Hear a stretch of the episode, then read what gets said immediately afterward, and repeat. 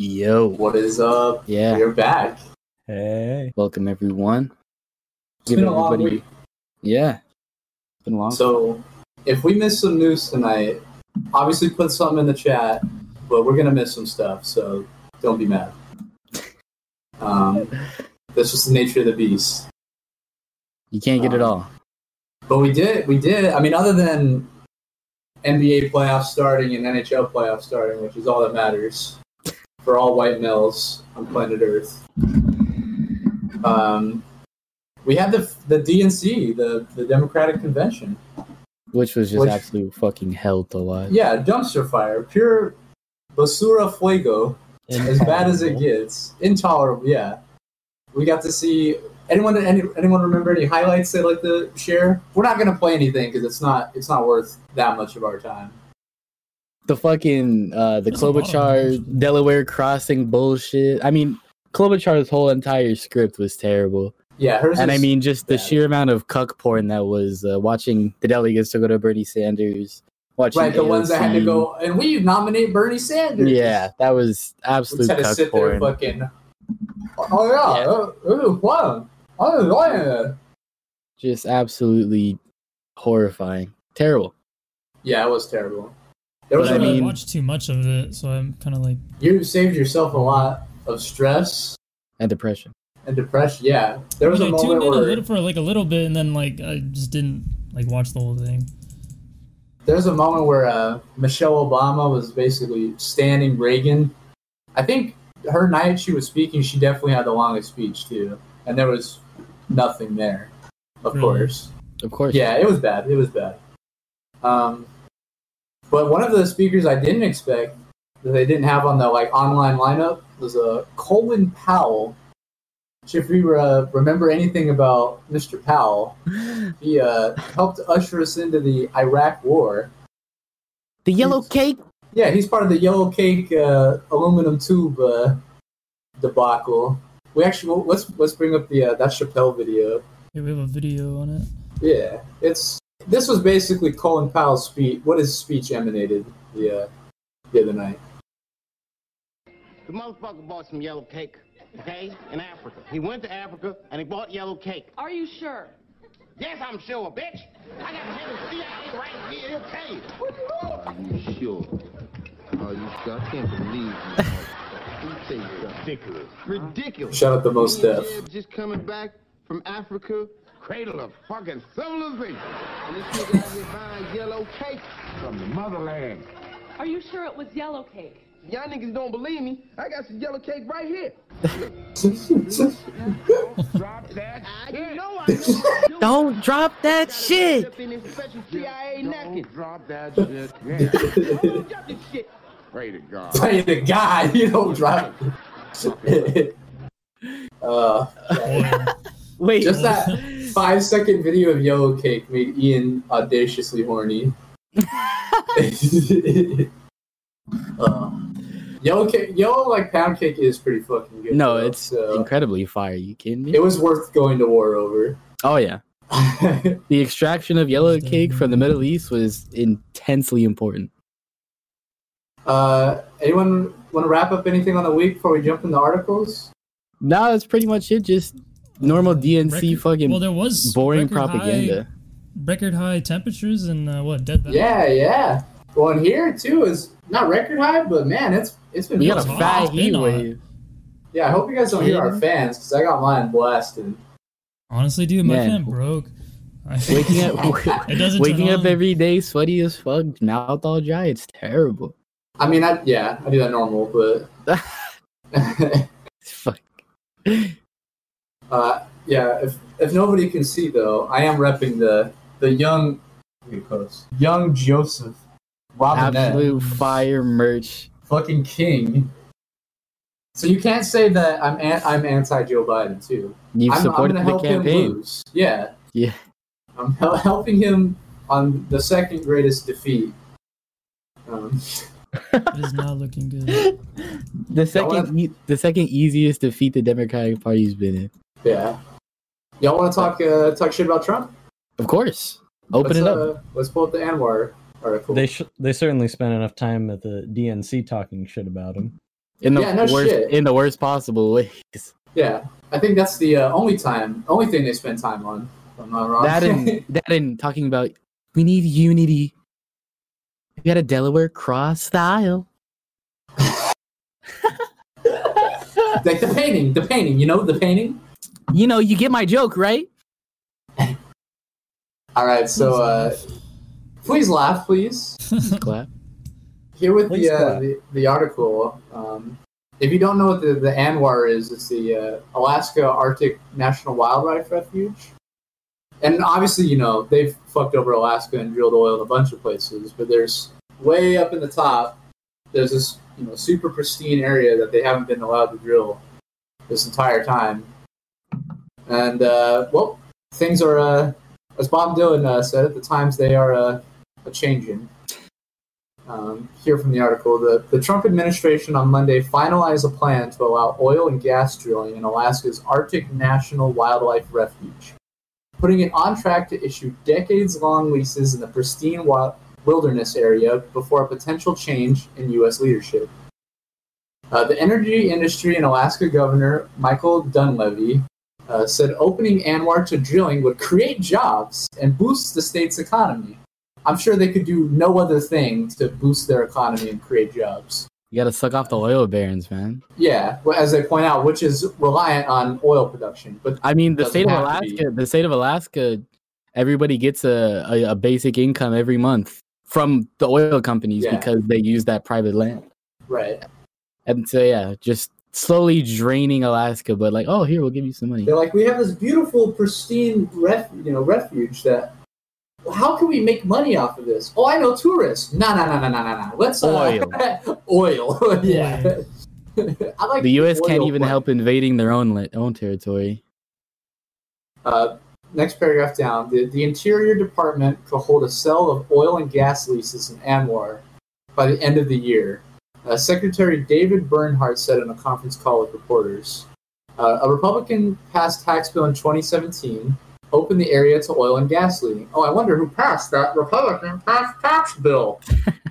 uh, a key pillar of U.S. President Donald Trump's agenda.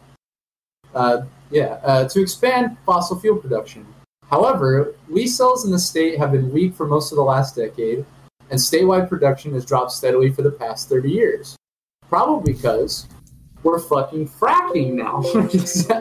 Right, well, well, we got other income.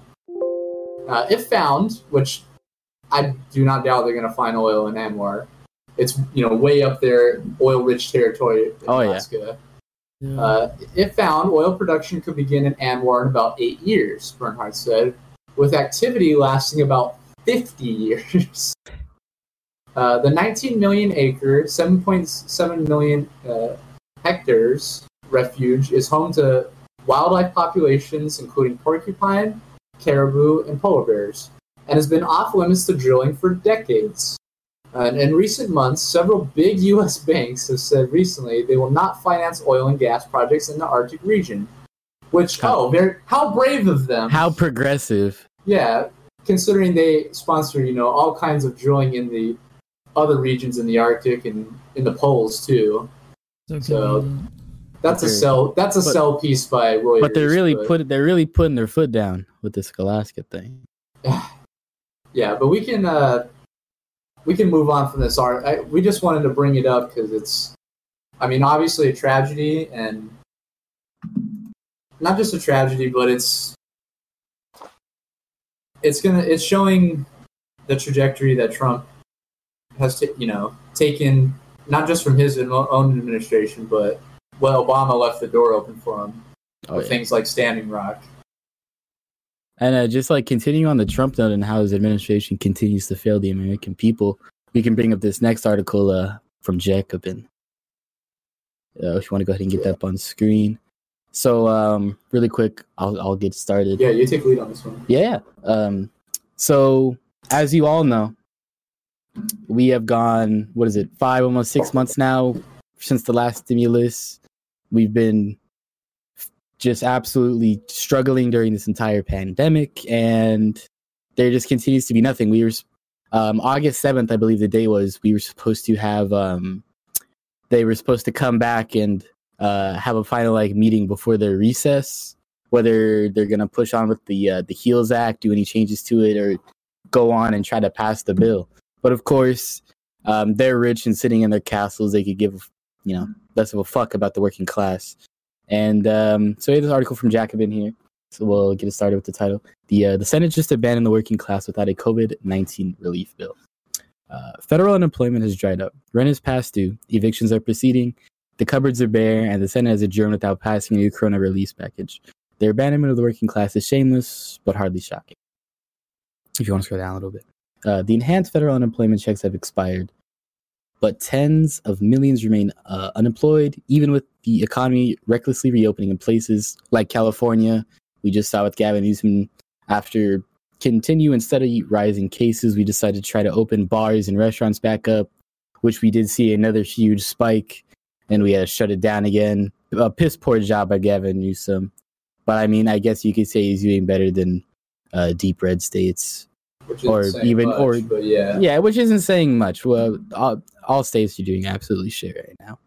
I mean, it, with fear of like, getting, like uh, New York, who had fucking like New- Cuomo on the oh yeah, so fuck that guy. who's been getting days and days of news cycles of just getting sucked off, Yeah, regardless of how terrible he's been doing in New York. But anyway, um, some are sleeping in their cars, others are sleeping in shelters, still more sleeping on the ground. They have been, in every sense, tossed out, tossed out of the economy, tossed out of their homes, and tossed out like trash. Um, I believe in July. Well, does anybody remember the number exactly? But an overwhelming number of people uh, couldn't make their rent payment in July. It was very overwhelming. Uh, yeah, it, it was state to state, but it was like yeah, well, like twenty percent average at least. yeah, ridiculous. We have great level the great depression levels of unemployment. Well, I think we're hovering at around twenty percent, twenty a little over uh, actual unemployment, um, not factoring in the people you know, that aren't actively looking, etc. Yeah, searching.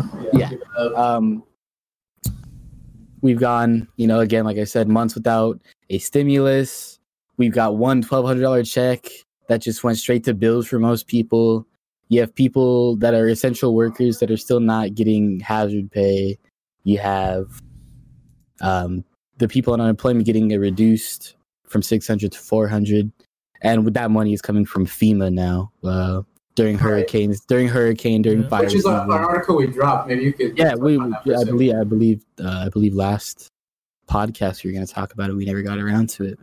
Um, getting back into the article, we'll, we'll probably do like another paragraph or two. Uh, this has happened for many reasons. Um, chief among them, uh, the absence of anything resembling a functional social welfare state, without which the American working class dances on the razor's edge of poverty, and those already living in poverty against the razor's edge of death. Uh, the desperation of millions is advantageous for a few. Um, sham lords, predatory or lenders, and uh, uh, average employers who prefer la- uh, labor to be cheap and want to keep their workers compliant. Basically, um, yeah, just keeping everybody obedient. Um, really, just uh, giving everybody scraps and just telling them, Yeah, oh, because there's there's no safety net. I mean, so yeah, I mean, fighting just- right just just telling them here you get scraps and uh nobody else is going to give you anything better so deal with it yeah. and yeah yeah yeah jake if you wanted to uh take over and talk about anything you wanted to talk to Well, uh, Yeah. I just wanted to touch on Yeah, Michael, just for a second. Go Just for a second. Uh, the I'm glad that you brought up hazard pay and that a lot of people um, aren't receiving any of it because I have a friend who works for a moving company who t- actually told me today that he's not receiving any more hazard pay at all, and he's been complaining, uh, just saying like, "Hey, like, why did you cut the hazard pay?" A lot of us are like walking into people's homes, uh, being at risk of you know of this virus that's going around. So I I just thought it was kind of interesting. no yeah it's it's Uh, disgusting very- that all these It's companies bad, yeah. uh they're forcing us to work during this pandemic i mean obviously you know essential workers like we need But we but we bail them out. we need it we need to Yeah. continue moving on with society in a way but And, uh and to the just stimulus to leave everybody out to like dry not enough money either. Like No. like what I'm saying is that is that it goes by like you could just spend it super fast. Like it just goes like you said, goes straight to bills. It doesn't last for Yeah, yeah, you could blow it on a Five Guys order. Exactly. Like Right. it's, fucking- fucking nothing. It's twelve hundred dollars. What is that? Anybody that anybody that pays bills pays rent know that twelve hundred isn't shit. Yeah, or anyone that you know has spent money before. Yeah, like another another thing about hazard pay is like uh, I work for like the biggest corporation on earth. I work for I work for Amazon. I'm like or a subsidiary of Amazon, and well, we got uh we got a taxed two dollar hazard pay for like two or three months or something. yeah, which I was I was making I was making about the same or less than I was pre stimulus because it was taxed on top of our regularly paid because it was technically a premium. And we just got a bonus that was taxed also. Before we even saw the money, it was taxed. So what They're happens doing when it- we rely on these, you know, the things to help us during a pandemic coming from fucking massive corporations. when you expect the private sector to, They're care more about people. Yeah, when you expect the private sector to care more about people than profit, you you're just eh, asking to get just fucked. You're asking to just get spit on, dirt rubbed in your eyes, and then they're gonna go back to trying to maximize profit. I've seen Profit's, people. like their number one priority, which is disgusting. I've heard but- people. absolutely. Just, yeah, like the amount of people getting laid off right now.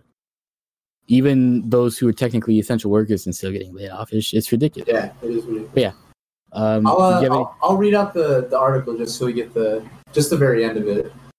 Um, yeah, yeah. We'll go to where it says Senate Republicans, Carlos. Um, one sec. Senate Republicans deserve the lion's share of the blame on this occasion, of course. Um, they're the ones insisting that an extension of of the previous $600 a week federal unemployment benefit. In the Jacobin article. Yep. Yeah, in the, in the same article. Yeah, same article to finish out the article. Um, Senate Republicans deserve the lion's share of the blame on this occasion, of course. They're the ones insisting that an extension of the previous $600 a week federal unemployment benefit, which was the only thing keeping millions of unemployed people from complete financial calamity and a domino effect of apocalyptic consequences, is unaffordable. They're the ones talking about saving for a rainy day in the middle of a Category 5 hurricane. Yeah. Their proposal for the next coronavirus relief package is nothing short of sadistic. Moving on to the next paragraph. Um, but the Democrats don't get to be the heroes here. Decades of embracing neoliberal, pro corporate policy, of entrenching and normalizing the logic of privatization, deregulation, and austerity that benefits the smaller capitalist class at the expense of everyone else, has led us to this impasse. It has hollowed out our public sector, eviscerated and imperiled what existed of our social safety net, and emboldened an increasingly brazen reactionary right. The Senate is shamelessly abandoning the American working class in the middle of this pandemic and economic shutdown. But really, it's only an extension of an earlier and more profound abandonment, which will take a political revolution to reverse. Which I think that last is really our, our theme for the day. We have a lot of articles that kind of deal with that. It's of course this is the problem, but uh, it's this profound abandonment goes back. It's an earlier thing. Yeah. Um, yeah, we can move. Shout out to Meagan Day for the article. Great writer. Yeah. If you want to um, follow her. Yeah, do Uh, you wanna Do we want to break uh, and then go international, or do we want to finish out? uh we can finish out international and to go into our first break. I think. Okay, let's do that. Um, I'll start with the the UAE UAE piece. Sorry. Yeah. Um, first one from Jazeera here, Al Jazeera. Uh, the UAE makes peace with Israel's war on the Palestinians. Uh, why is Abu Dhabi rushing to appease the Netanyahu government? After years of informal normalization, the United Arab Emirates, the UAE, has finally reached a formal peace agreement with Israel that paves the way for a strategic relationship between the two countries under the uh, auspices of the Trump administration. The agreement towards U.S. President Donald Trump and Israeli Prime Minister Benjamin Netanyahu for their pr- protracted assault on the Palestinians over the past four years. Once signed and implemented, it is likely to embolden Netanyahu's coalition, deepens Israel's occupation, and strengthens Israel's alliance with Arab autocrats. Um, we can kind of um, pause from the article for a minute, and I'm going to sum it up a little more and just talk about it broadly. But more or less, what they've done, the UAE is kind of playing, you know, out of one side. They're talking out of one side of their mouth, like, "Oh, we're, you know, this is to help protect the Palestinian people. We're doing this to halt the new, you know, new settlements. No new settlements." But they're not halting it. The key word they're using is suspending any new settlements for now, which Netanyahu personally has made a statement post that that says, I'm not necessarily uh, going to agree to that, basically. So even that thing that the UAE, you know, got so, you know, gracefully for Palestine is still, you know, Netanyahu doesn't care. And yeah, But, but the worst part about it is not only are they doing that, but it's kind of like this draw up coalition where it's really Israel, Saudi Arabia, and you know the other, you know, pro Saudi, pro Israel states like the UAE are trying to form this coalition so that we can make a new front against you know Iran and Mhm. try to start a war with Iran, and obviously eliminate the Palestinian people. So it's really gross on the UAE's part to to do this. I mean, eh, it's nothing new. It's Uh, nothing new, and of course, it's all pretty much this whole deal process happened because of the U.S. Like the the UAE is making pe- peace with Israel and Saudi because we're going to give UAE, you know, we're going to lift all kinds of sanctions from the UAE. We're going to give them more money, Oh yeah, more weapons. We're going to trade with them more. In every way, it benefits them, just not the Palestinian people. I mean, it, it all comes back to the United States and its power. Like uh, Yeah, having having having like an actual leader who cares about human rights is uh, incredibly important when not just talking about the Palestinians, but uh, globally, but especially Globally. Especially especially in this instance of of Palestine. It's Because we can, important. we have hegemony over fucking everything right now. So it's like Exactly. all We- our yeah, empire exactly. ambitions, other than maybe China, who's doing shit in Africa now and the Middle East, but more smartly than we are.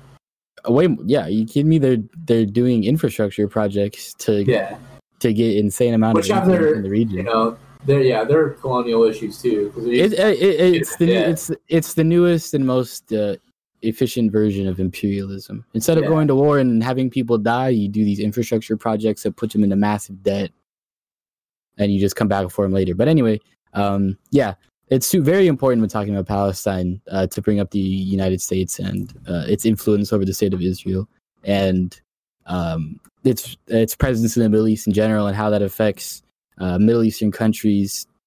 Um, like towards Israel. Like uh, they're more likely to act in defense of Israel and ag- uh, not even agreeing technically, but turning the blind eye to what they're doing to the Palestinians to Yeah. get favors later with the United States because Yeah. they are assuming that we're going to hold power in the region. Uh, with Trump in office, they have even more reason to believe that. yeah, And it's um, own and with the- ambitions. and and with the possible Biden presidency, we know nothing's going to change. They're going to stand with the state of Israel. I can't be anti-Semitic because I like Israel, and they're just killing Arabs. So who cares?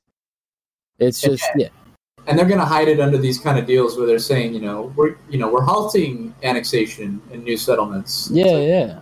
you're you, you're not though. We didn't. We never. And and that's the thing. So when they're pushed on the issue, they they never said, "Oh, we're not gonna." We never said we are gonna stop it. We said we are gonna suspend it. yeah, They they use these weasel words to get out of any sort of criticism because you can never hit them on the nail and be like, "Oh, you said exactly this and you didn't do it." It's always like, "No, well, I said, oh, we're no, no, no. We're gonna have access to healthcare. We're gonna have access to college, access to cheaper rent, etc., etc." And that's just how nothing gets done. We uh, we uh, Sorry, Carlos. Sorry. yeah, but no, it's cool. We'll go ahead and get into the next one. We're Um, gonna be talking about um what happened in Bolivia. Um, just recently, um, the uh, yeah, we can move to the Bolivia one. yeah, I think we summed up enough on. UAE. Yeah, I'll, I'll I'll I'll bring it up really quickly, and then Jake can take over. But uh, recently, very recently in Bolivia, the uh, the union the union offices were attacked by the uh, the pro coup, uh, the, like the the uh, pro coup paramilitary people, and um, they they were also threatening the anti coup protesters with um, attacks, violent attacks, obviously, and um, as you can see on the at the top of the article the graffiti that was sprayed on one of the offices in the second picture. Yeah, which is It says She is the workers' Evo, which is uh, which is death to Evo, yeah, which is yeah.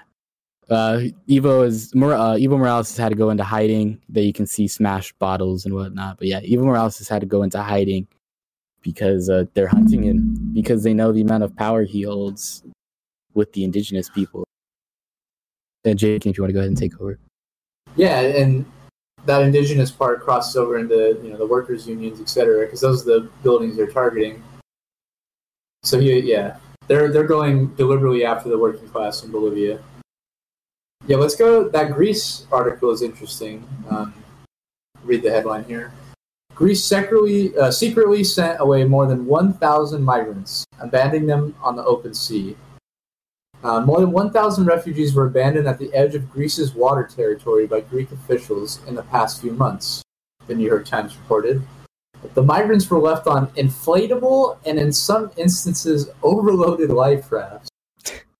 Um, these expulsions are illegal under international law.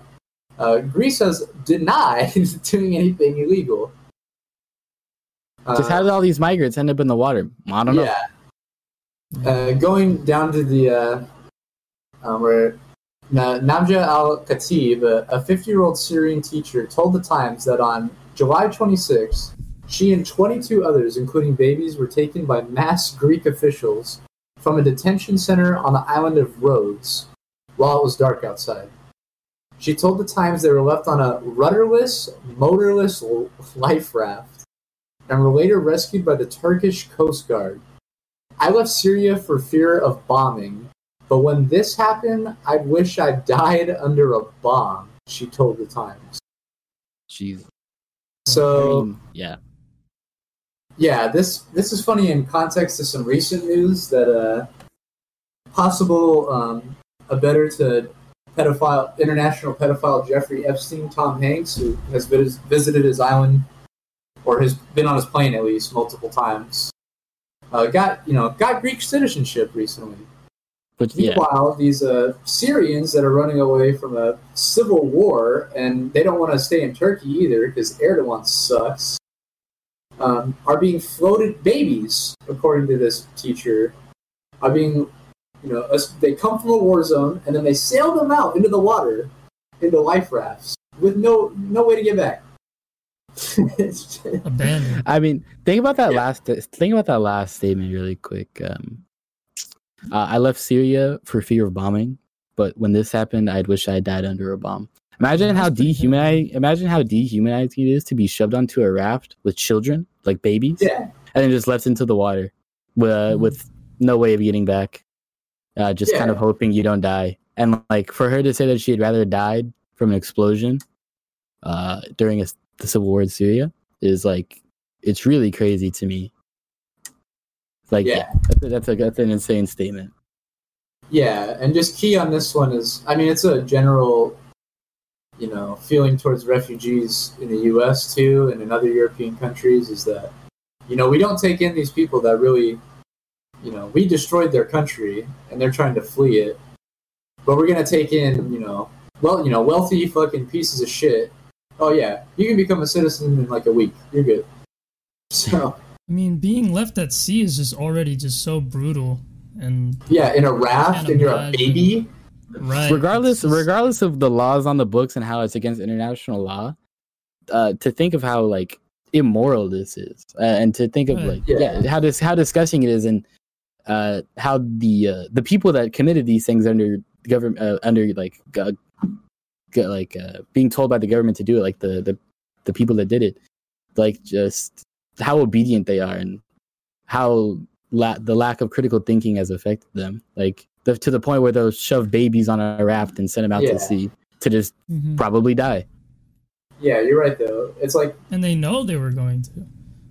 Oh yeah, They- they, they, That's yeah. what they were their intentions. They might as well just say like scalping babies is illegal under international law because it's basically that bad. Like, it's, No, yeah, You- this is war crime shit. they're literally they were trying to kill people. Yeah. So So Belarus. Belarus, uh, for those who don't know, Belarus post USSR nation. Um, recently, they had a very intriguing election that has caused uh, mass protest in the in the country and has also caused some geopolitical shifts, not only for Russia but us and our allies. So, um, really quickly, I want to talk about their current president, uh, Lukashenko. His name is very Russian, and I'm going to only say his last name. His name is President Lukashenko. You can look it up, Belarus. You can figure out his last name and It's stuff. also Stolchnika. yeah, it's just Grey Goose Lukashenko. yeah. Anyways, so um, Lukashenko has been in office since the 90s. I believe 94 is when he first took office. And he has uh, consistently won his elections uh, by very wide margins. Uh, nobody knows how legit they were, but he has won by very wide margins. Uh, I think the lowest he's ever won by, I think he got like 74% of the vote on his like second or third term. Regardless, not important.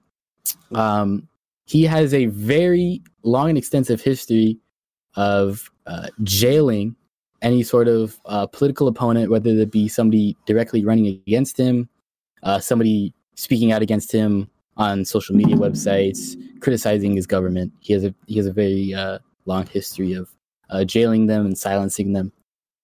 Um, uh, what sparked a lot of this was after the arrest of one of his uh, political opponents, the wife of the person arrested. Can't uh, can't remember his name.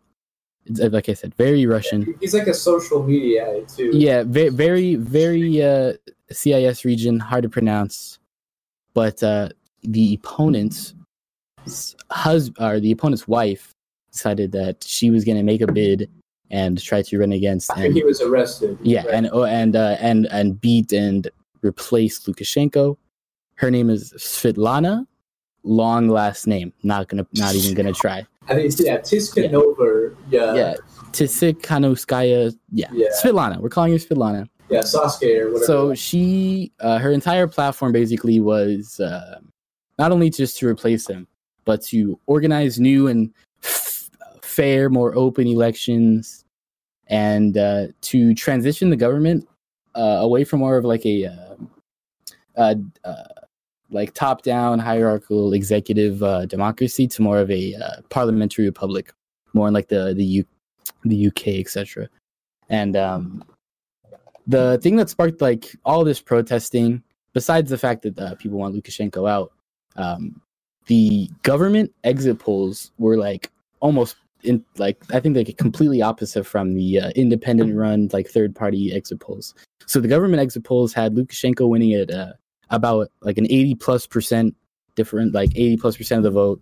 And independent um, independent polls showed Lukashenko at less than 16 i believe the number was 15.7% of the uh, of the vote.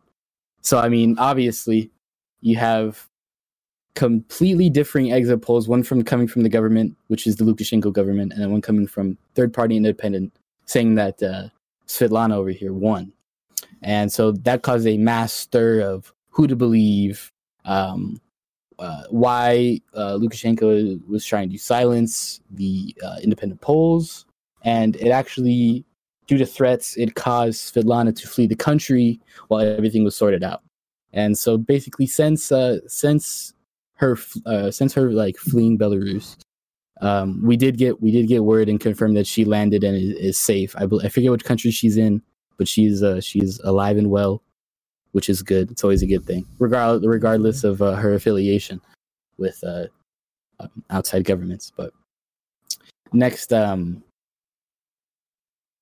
so post election, these government exit polls, independent exit polls, they're butting heads, causes master, and we just have the uh, we have the government completely shut down all types of protests. We have huge, huge numbers of people coming out during this And pandemic. abysmally handling COVID nineteen. Oh yeah, Also, uh, yes, that, that's an, that, that's another factor of why they protested. and they're still failing to respond. Oh, It's- it's one and so um during these protests we've seen just absolutely terrible things come from this government we've seen a huge spike in police brutality cases in belarus we've seen the government shut down internet in parts of uh, parts of the country, as well as shutting down access to social media sites. Interestingly enough, the sites that didn't get shut down, regardless of how popular they were, were uh, Discord, which is what we use for the podcast, and as well as Twitch is what we're streaming on. So that's how a lot of uh, that's how a lot of things got out into the public. They were being shared through Discord servers and and live streamed on Twitch. And um, The, I- the I- two ones you got to get first. yeah, and I, I really wish I could uh, I could find the they have like a re, like they had recreated the map of uh, the timed cuttings of internet around Belarus, but uh, it was it was deleted uh, probably because of fear of being arrested by the Belarus government. But um, back to Lukashenko and why he wants to maintain power. This is all speculation. We have nothing confirmed, but you can only assume uh, there's obvious geopolitical interest because trying to maintain power and this uh, really i don't want to say tight but this very uh, oil bound relationship they have with russia because um, they they strike the deal early to open up pipelines oil pipelines to russia exclusively selling their oil and uh, exporting it to russia for a decent price uh, a, a- a bit inflated i believe. Um, um, more It's information key spot in the these like NATO standoffs that are happening too. Oh yeah, definitely, and um, and just having ties to a superpower is very important for a small nation like that.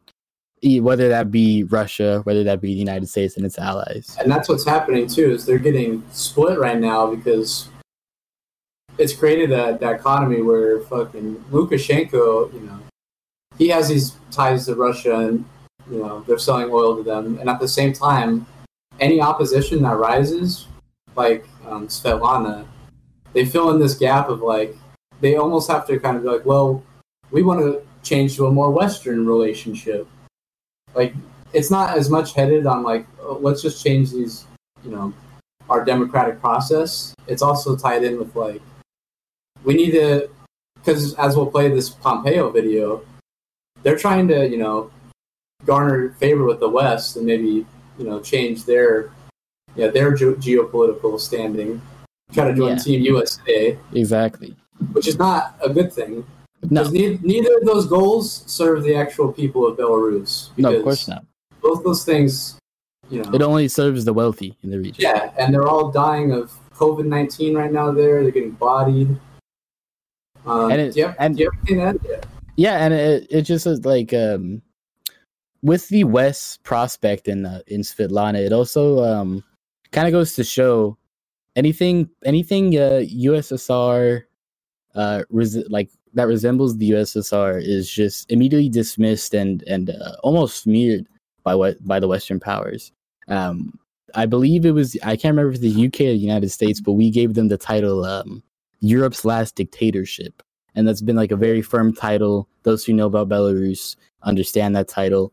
Um, and uh, not to say that the Lukashenko government is good, but uh, any sort of foreign involvement in other countries and, and smear campaigns is, is never a good look for anybody. Um, and uh, yeah, and then like I just brought up with the uh, the prospects uh, that the West has and Svetlana and her opening up the government to a more uh, parliamentary system, which allows just more corruption and serves Just nobody no, and, and serves nobody but the oligarch class. That doesn't serve the people, the working the working class, and their material conditions most likely won't change. Uh, uh, anything we've seen from the Svetlana's campaign hasn't talked really about uh, workers. Uh, just the the uh, to empower the workers. They, she hasn't talked about that at all, Which as far as I've seen. Sounds somber, but what's happened now is that that gap has been filled, and actual working class people are going out and protesting in Belarus. Yeah, and uh, solidarity to the protesters. We hope Yeah. nothing. We hope nothing but to bring um, labor-backed change into into, Well, uh, that's what- into any country.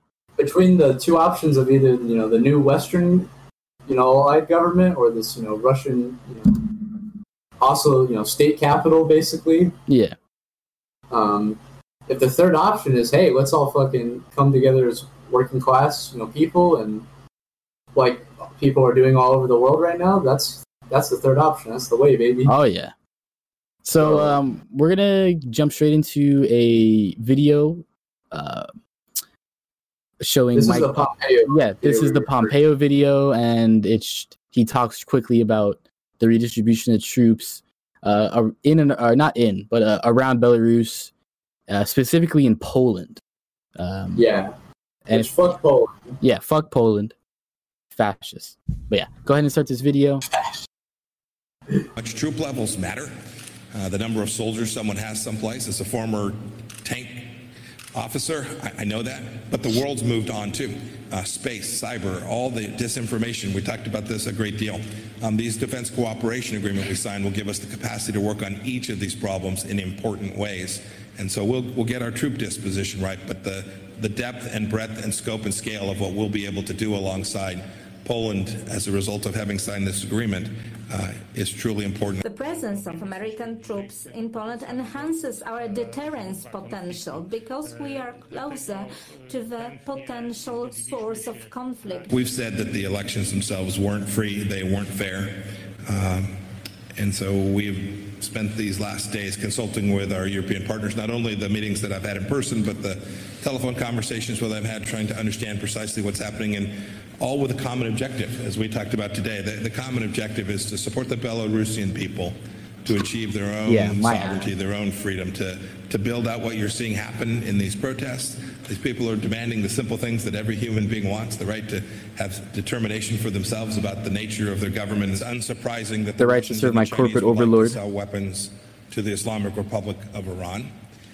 Um, it is unfortunate that the French The Islamic Republic and of the United Kingdom members of the P5 didn't Barack support what the Gulf states have demanded, Obama. what the Israelis have demanded for their own security, the people who know best the risks in the region.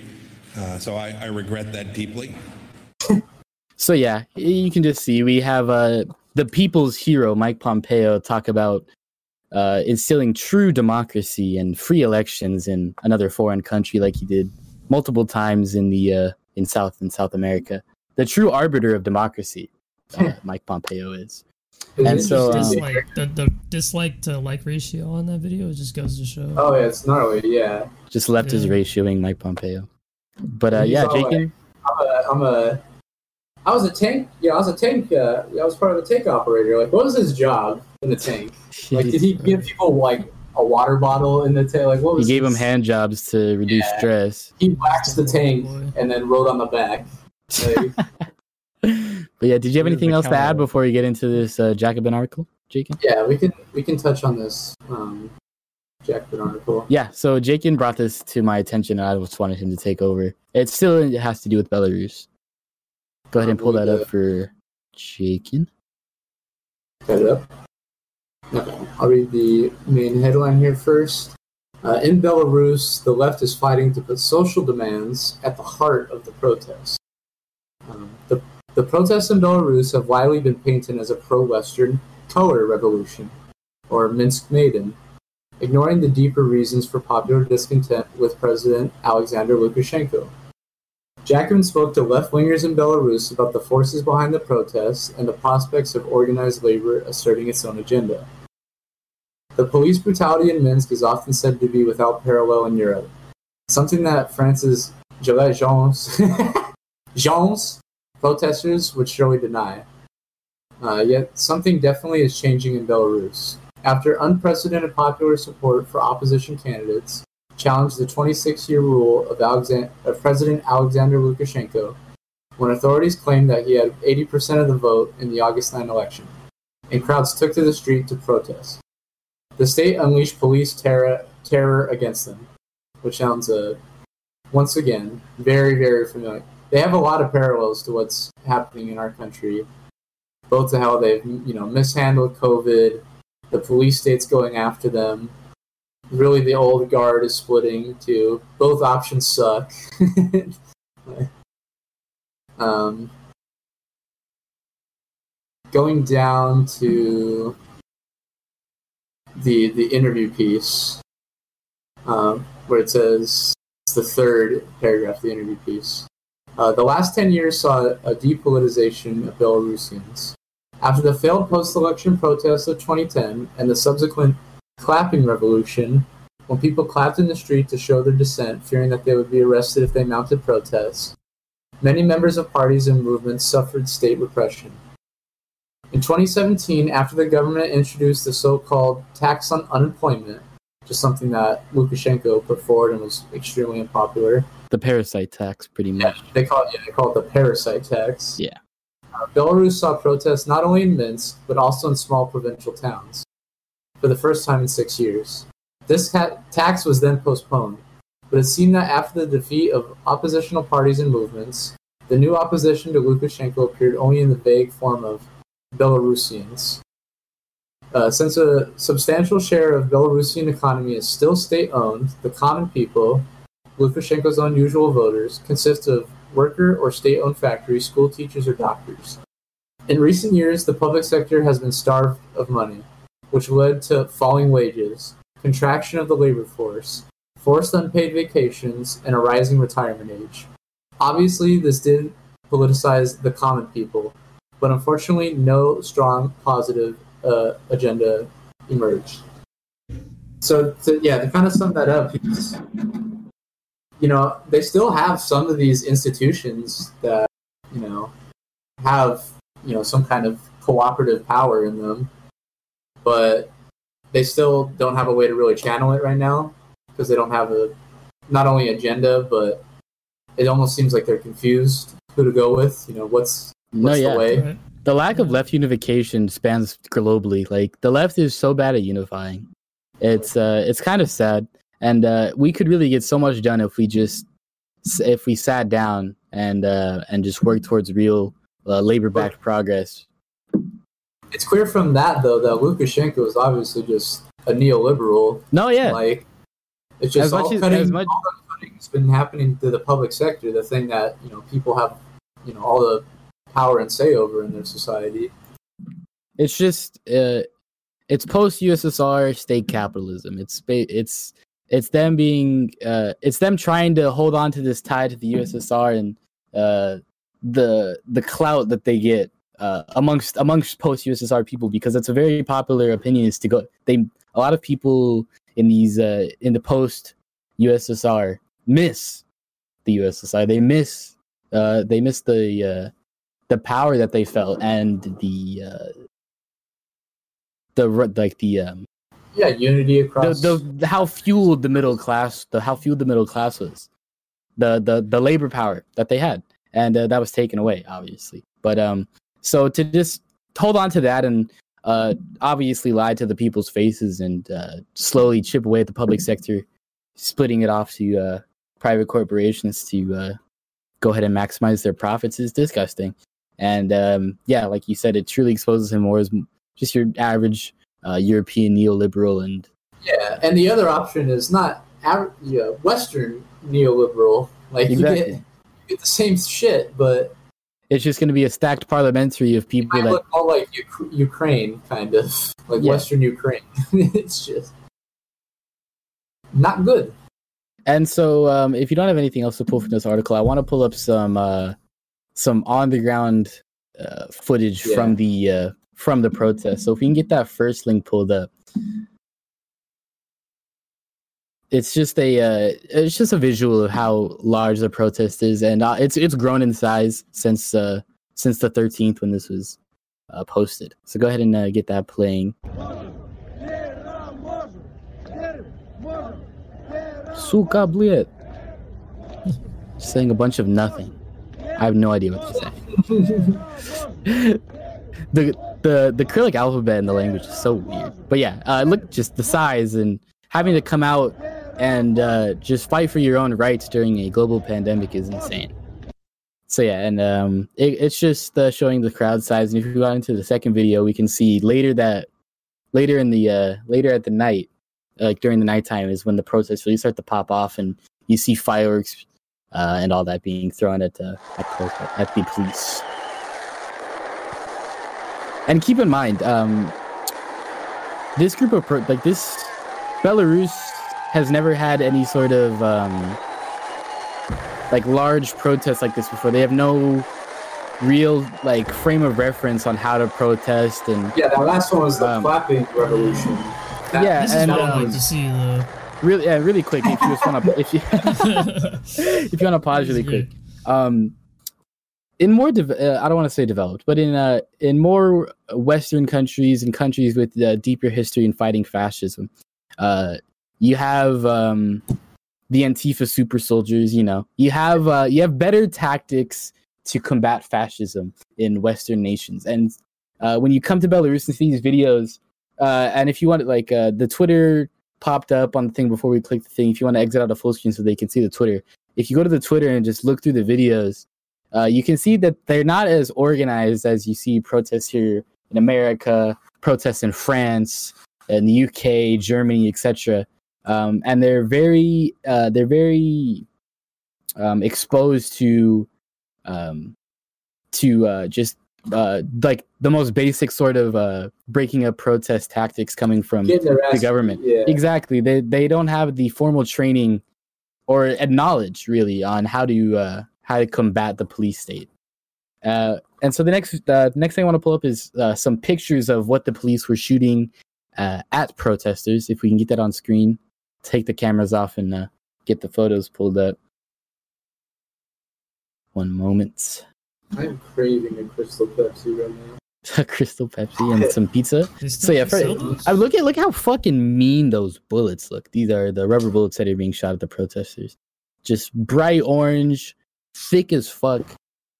Just well, yeah, I wouldn't want that shit shot at me no, no Kind matter. of like Trump, bright orange, thick Yeah. as fuck. right. Yeah, cake, caked up Cheeto. They look like little nuclear bombs. Yeah. If you want to click on They the second one really quick. Yeah. and then uh, we have uh, shrapnel from uh, you see there's pellets and broken up metal here from other like uh like pellet canisters being fired. Uh, and then pull up to the third one really quick. We can't show the fourth one because it's uh, against the terms of service. There's blood. It's a guy, huge gash, getting shot by one of these. But yeah, look at how fucking mean those look. Those bullets. Just, yeah, it's just that those are just full of fucking Basically, metal bullets. pellets and rubber pellets to just disperse crowds. And yeah, the police are just cracking down. So yeah, um, next and final video is something that's very, uh, very close to home. It's these un, it's these masked uh, police officers and uh, just straight up ninjas coming in and just snatching some dude. And this is a very common thing that's happening right now is anybody who is accused or thought to have been at a protest, regardless of uh, if they know he was they, not he, sorry, were there or not, they'll just snatch you up and put you in a van, unmarked van. So go ahead and play this video really quick. It's kind of crazy.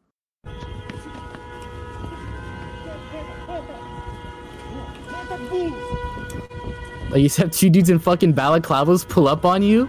Yeah, suka, stop! Right there! What the Oh, yeah. fuck are these dudes Chubby. wearing, bro? Right?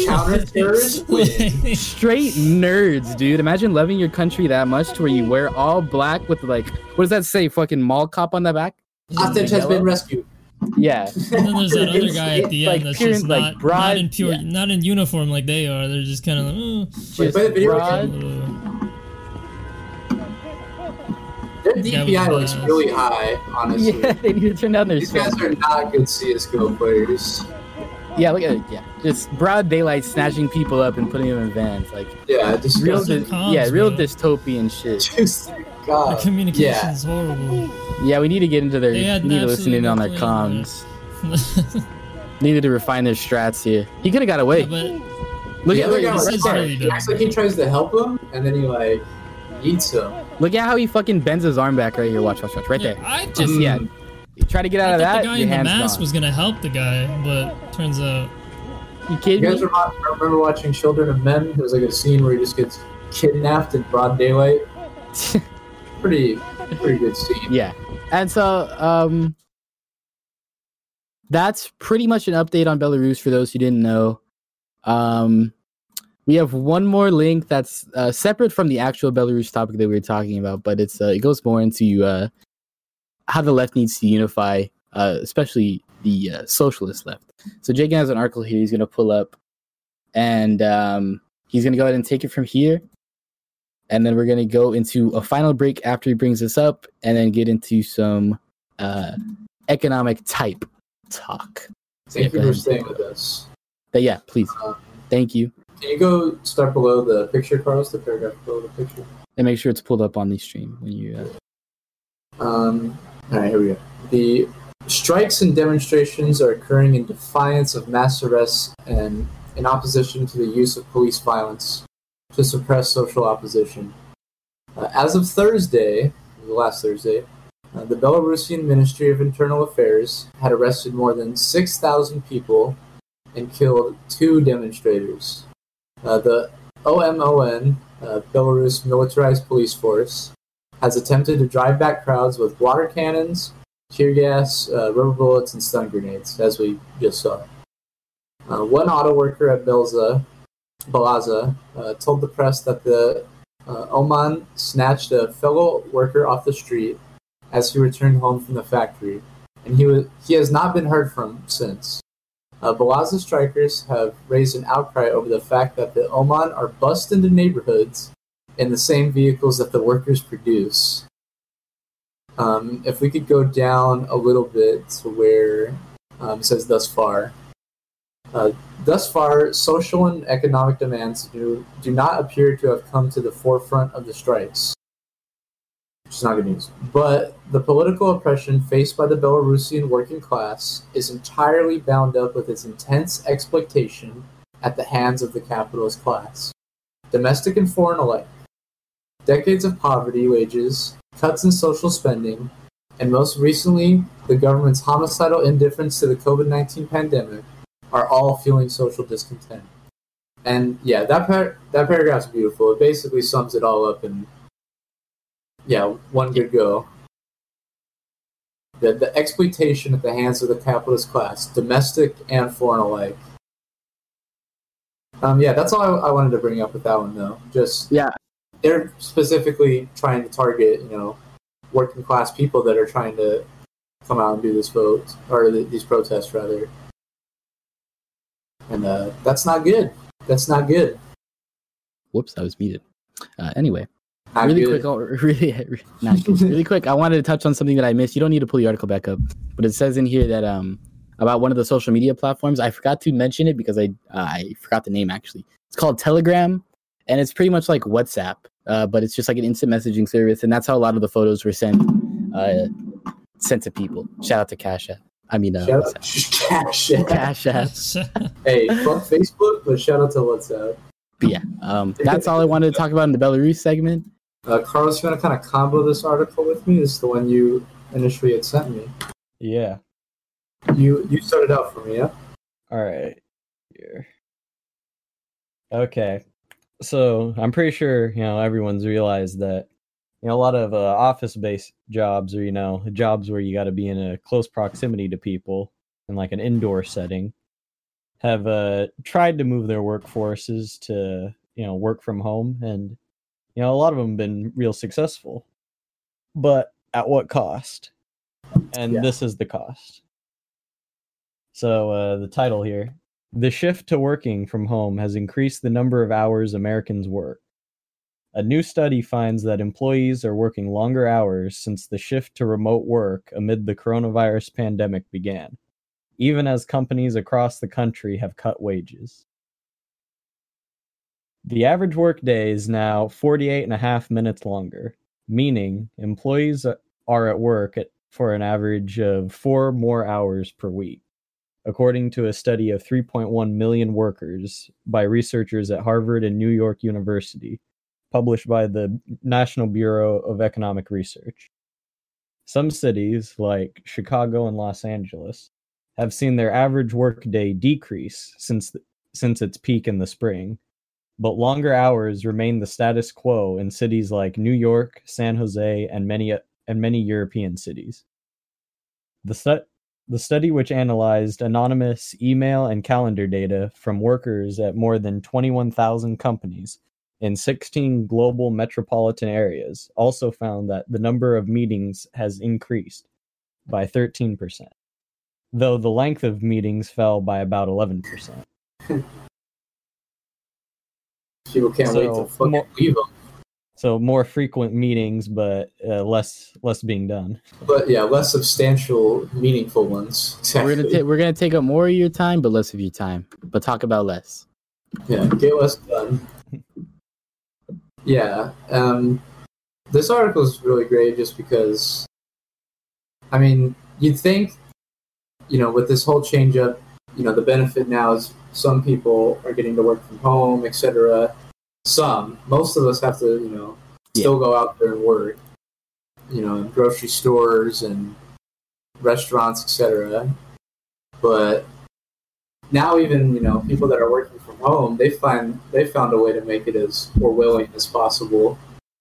There, you know, I saw another article where they're like recording how many keystrokes you make like within a certain time. yeah How when you you know, if your webcam, you know, if you leave your camera too long, like it, it sends a signal to you know your manager. Oh, they've been away from the camera for twenty minutes. So it's like Yeah, they found they found a way to make Just your super own home a prison. Like super super intrusive. yeah, It's like very intrusive. as long as as long as productivity doesn't fall, you should be free to do what you want to do in your own home. And even if productivity falls, fuck you.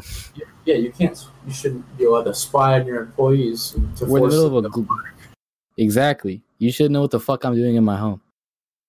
Yeah. Literally nobody else's business. So I'll pick up a little bit down. Yeah. Though the shift to remote work has provided additional flexibility and allows workers to save time on commutes, workers are plugged in more than ever. Quote People are afraid. The fear around your job and around the economy. I want to make sure managers know I'm constantly responding to emails and messages and am always on Slack. It's a toxic brew of burnout and overwhelm.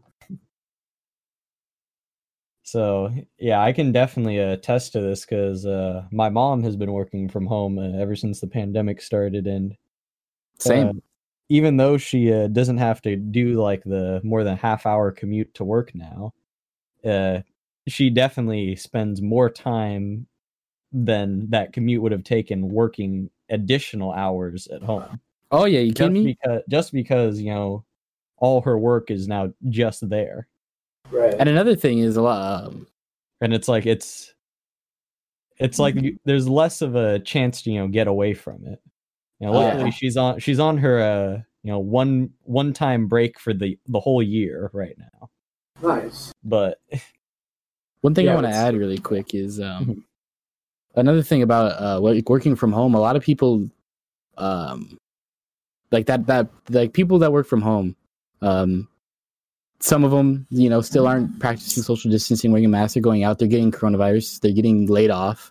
People are just uh, choosing to cash in all their uh, all their paid time off, all their PTO, their sick hours, and um, the people that are still working have to pick up the slack. And um, where my mom um, where my mom works um, she has she has started doing uh, overtime. And all the people that are still at work are doing overtime because um, so many people are just uh, deciding to call out of work and and not show up and cashing all their PTO at once to take these uh, prolonged vacations and it's leaving other workers out to dry and causing them to do even more work from home than they would have been doing normally which is yeah, it's crazy. And it's no hazard pay. They're still, but they're busting their ass harder than they normally would for the same. It's it's it's ridiculous. Maybe a, a great last quote from that article, just a little bit down.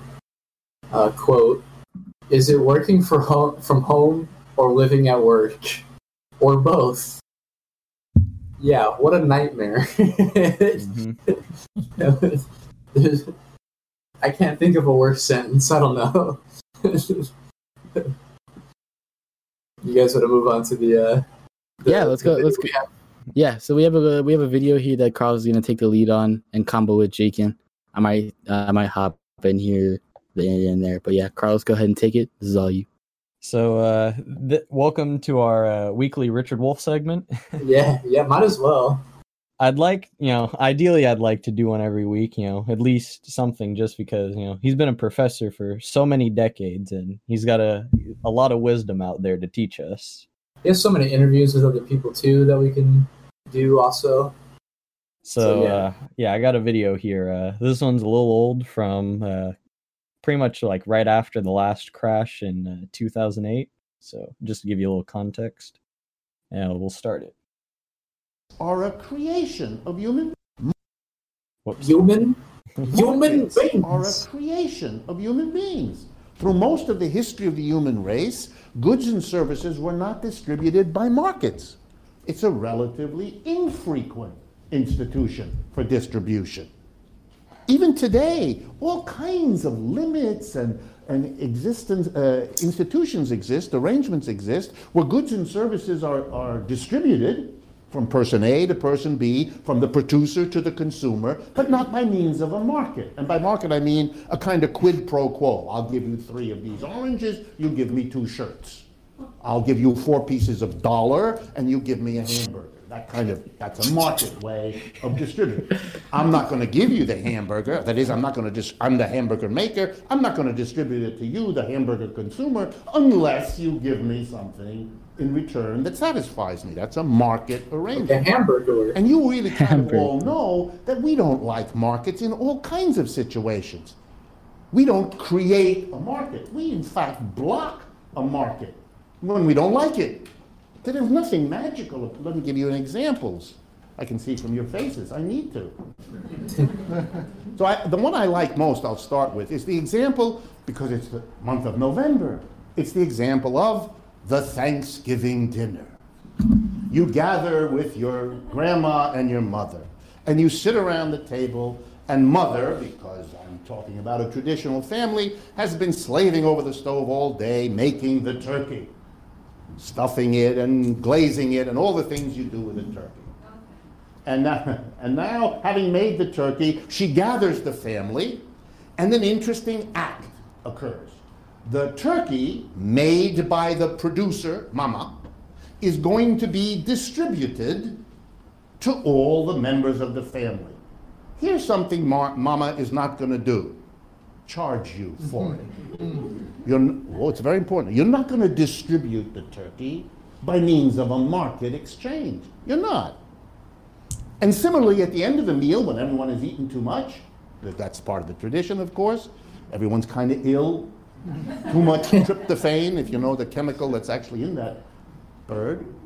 And then Mama, in a moment perhaps of weakness, reach, reaches across the table and says to you, because you're a nice young person, would you please take out the, the trash that we've accumulated during the meal?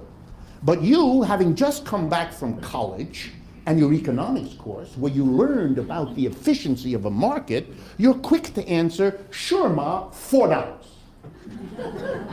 because you're going to distribute to her the service of removing the garbage, and you want that this service be distributed to a person who has the money to make the quid pro quo market exchange. But surprised by this, your father, having witnessed this, reaches across the table and smacks you in the face. And then he gives you a very profound lesson in economics.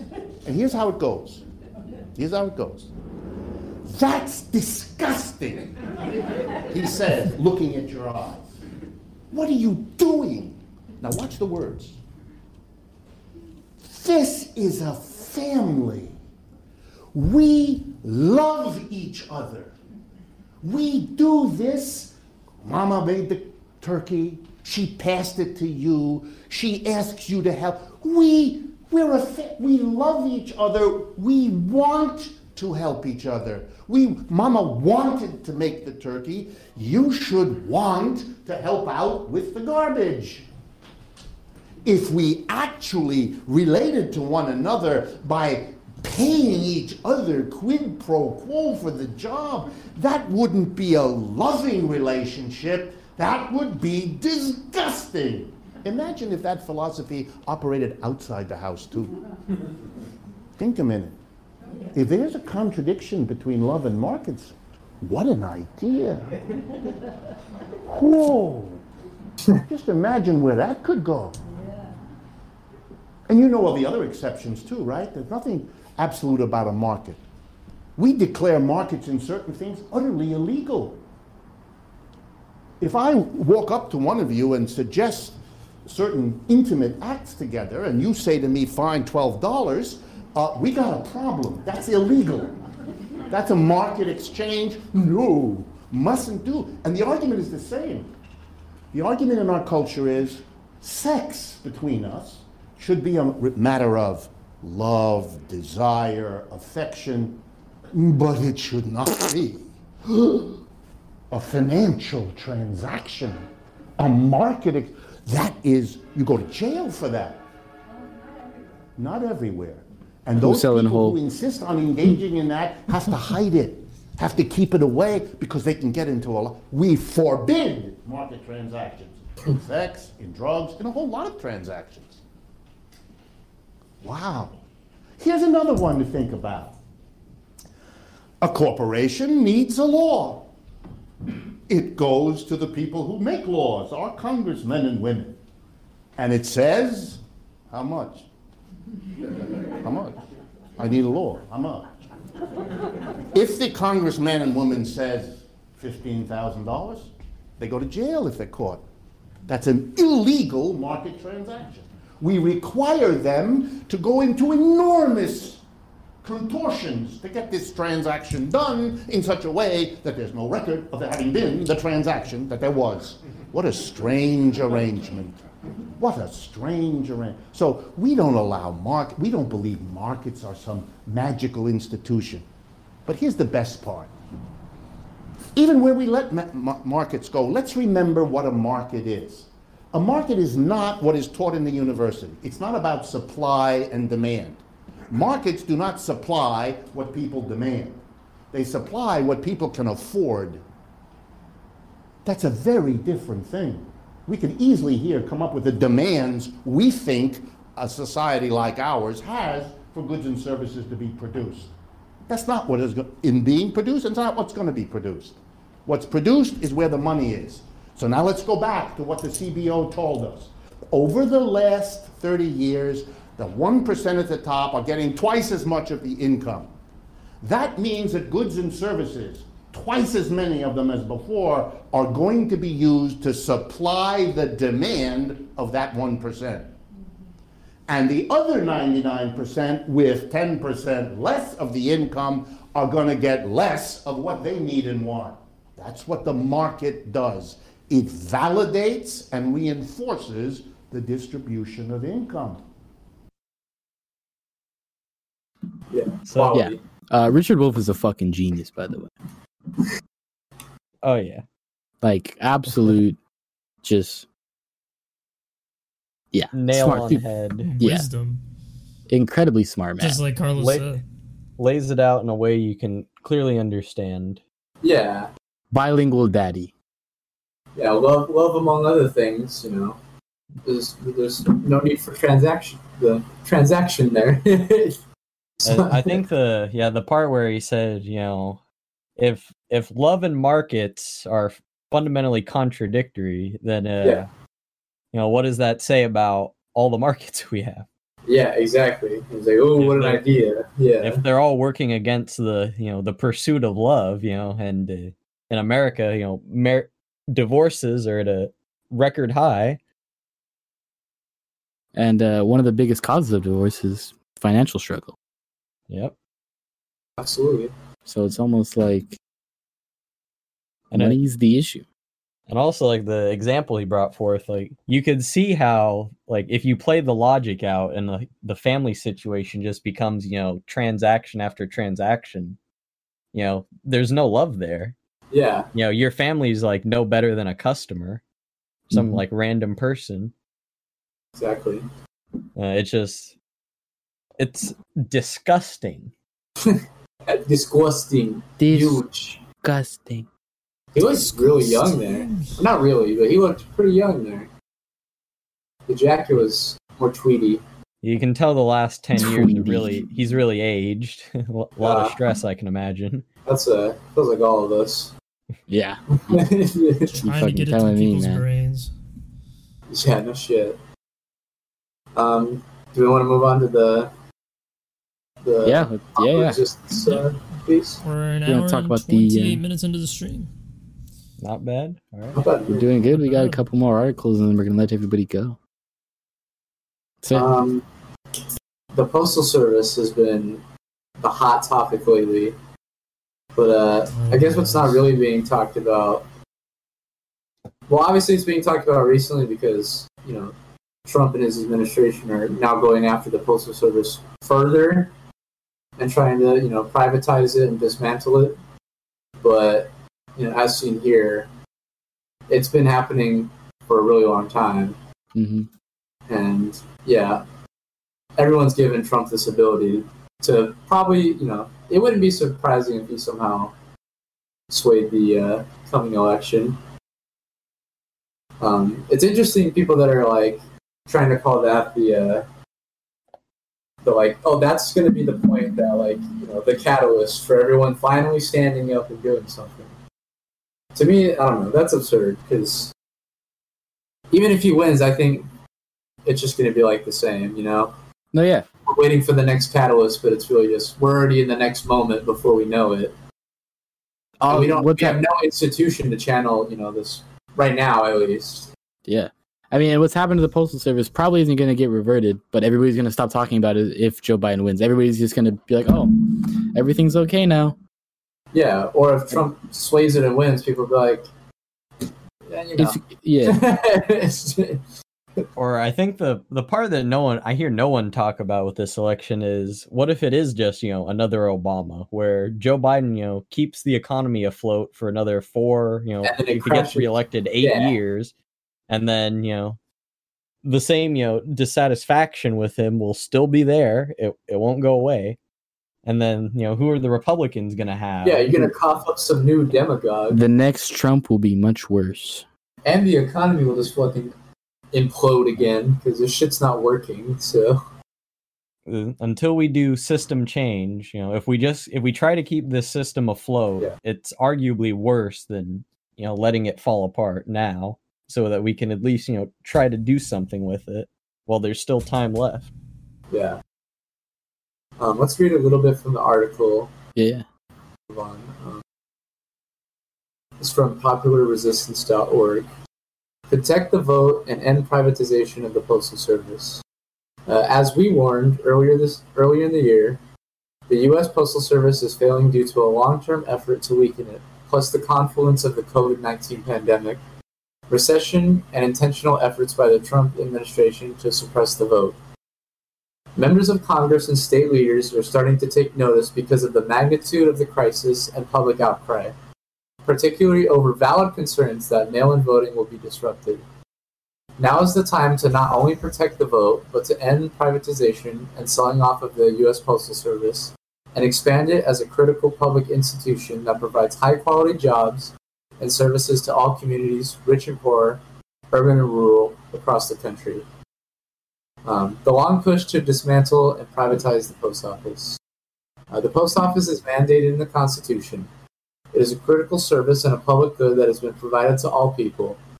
With the passage of the 1981 budget, the U.S. Postal Service was required to be self funded from its revenues alone, without support through taxes, which it was able to achieve until the pandemic.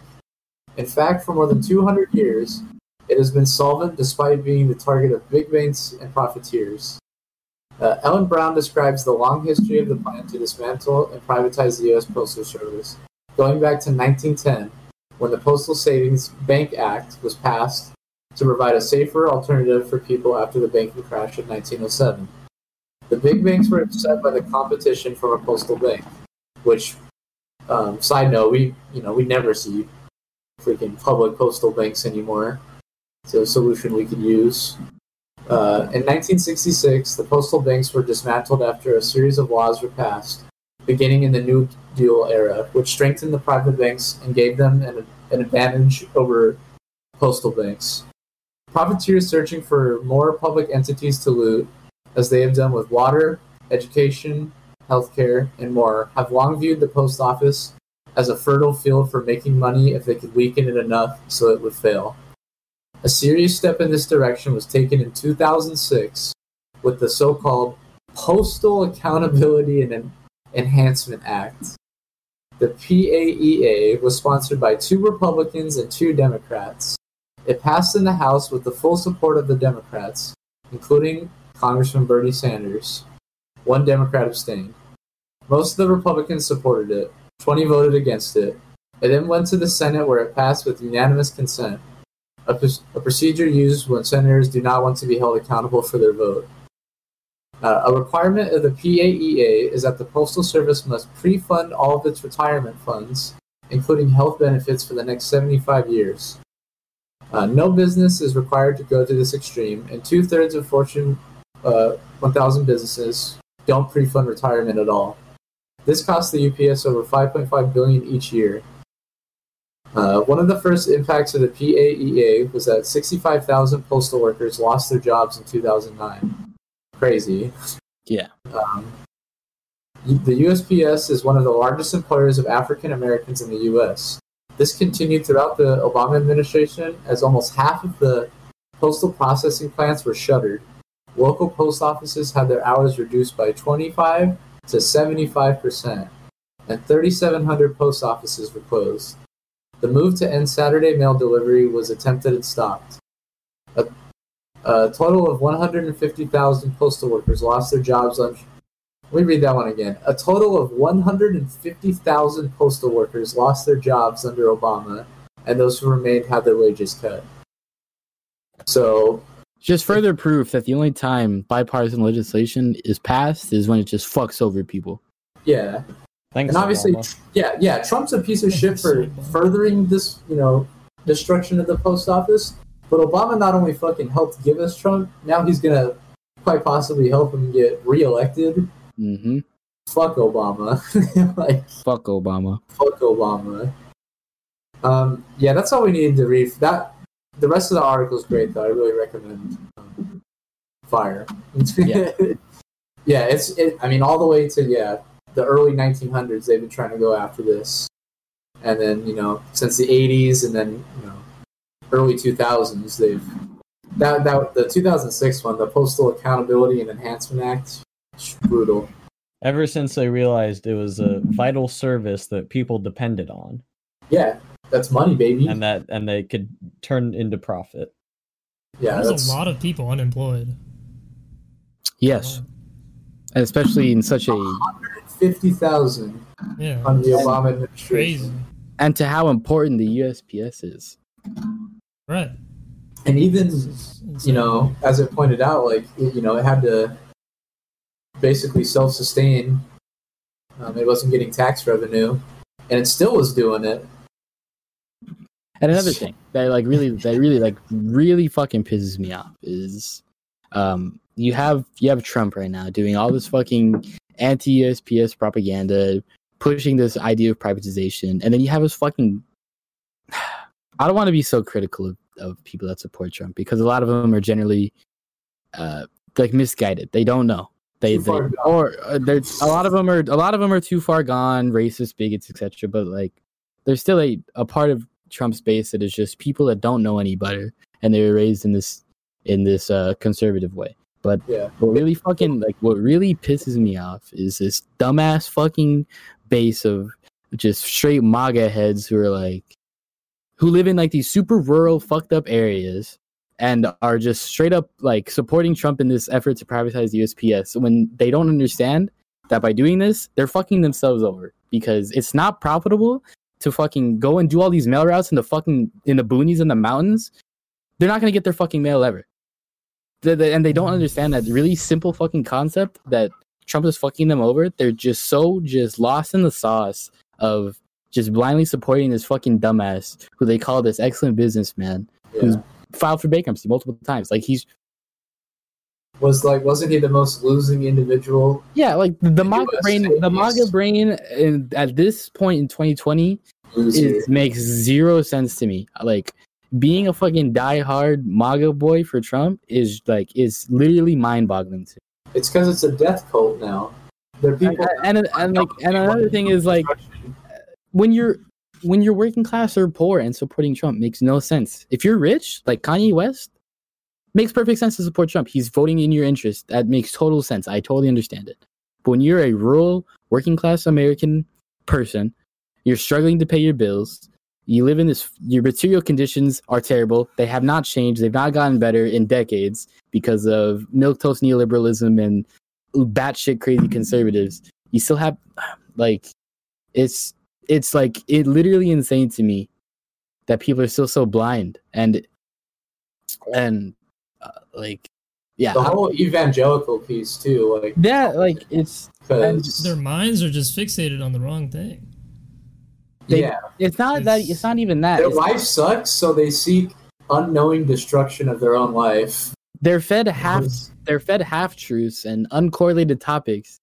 Like it, like immigration is the reason you don't have a job or etc like it, like that's not a half truth that's just straight up propaganda but like these red herring things that have nothing to do with anything that don't actually address the material conditions of working class americans today is so pushed by like this batshit crazy conservative party that is literally just telling you to go kill yourself basically in a video game i don't want to get tos but Well, lu- luckily, like it's it's it's insane to me luckily the other party wears kente cloth. So No, yeah, they do kente cloth while voting to increase police spending, uh, and yeah, it's and the lack of the lack of care uh, when talking about not only yourself and your and the conditions that you face every day, but your brothers and sisters who are also workers. The fellow laborer has just been so fucking shit on for decades, and nobody's really paying attention to the root causes of what causes everything to collapse. Nobody's talking about how wages have been stagnant since the 70s in mainstream media. Nobody's talking about how um, we still like tens of thousands die to from lack of health care. Children, thousands of children die every year. I think that I think the number is uh, like I think it caps out at like sixty five thousand or something every year from lack of basic health care.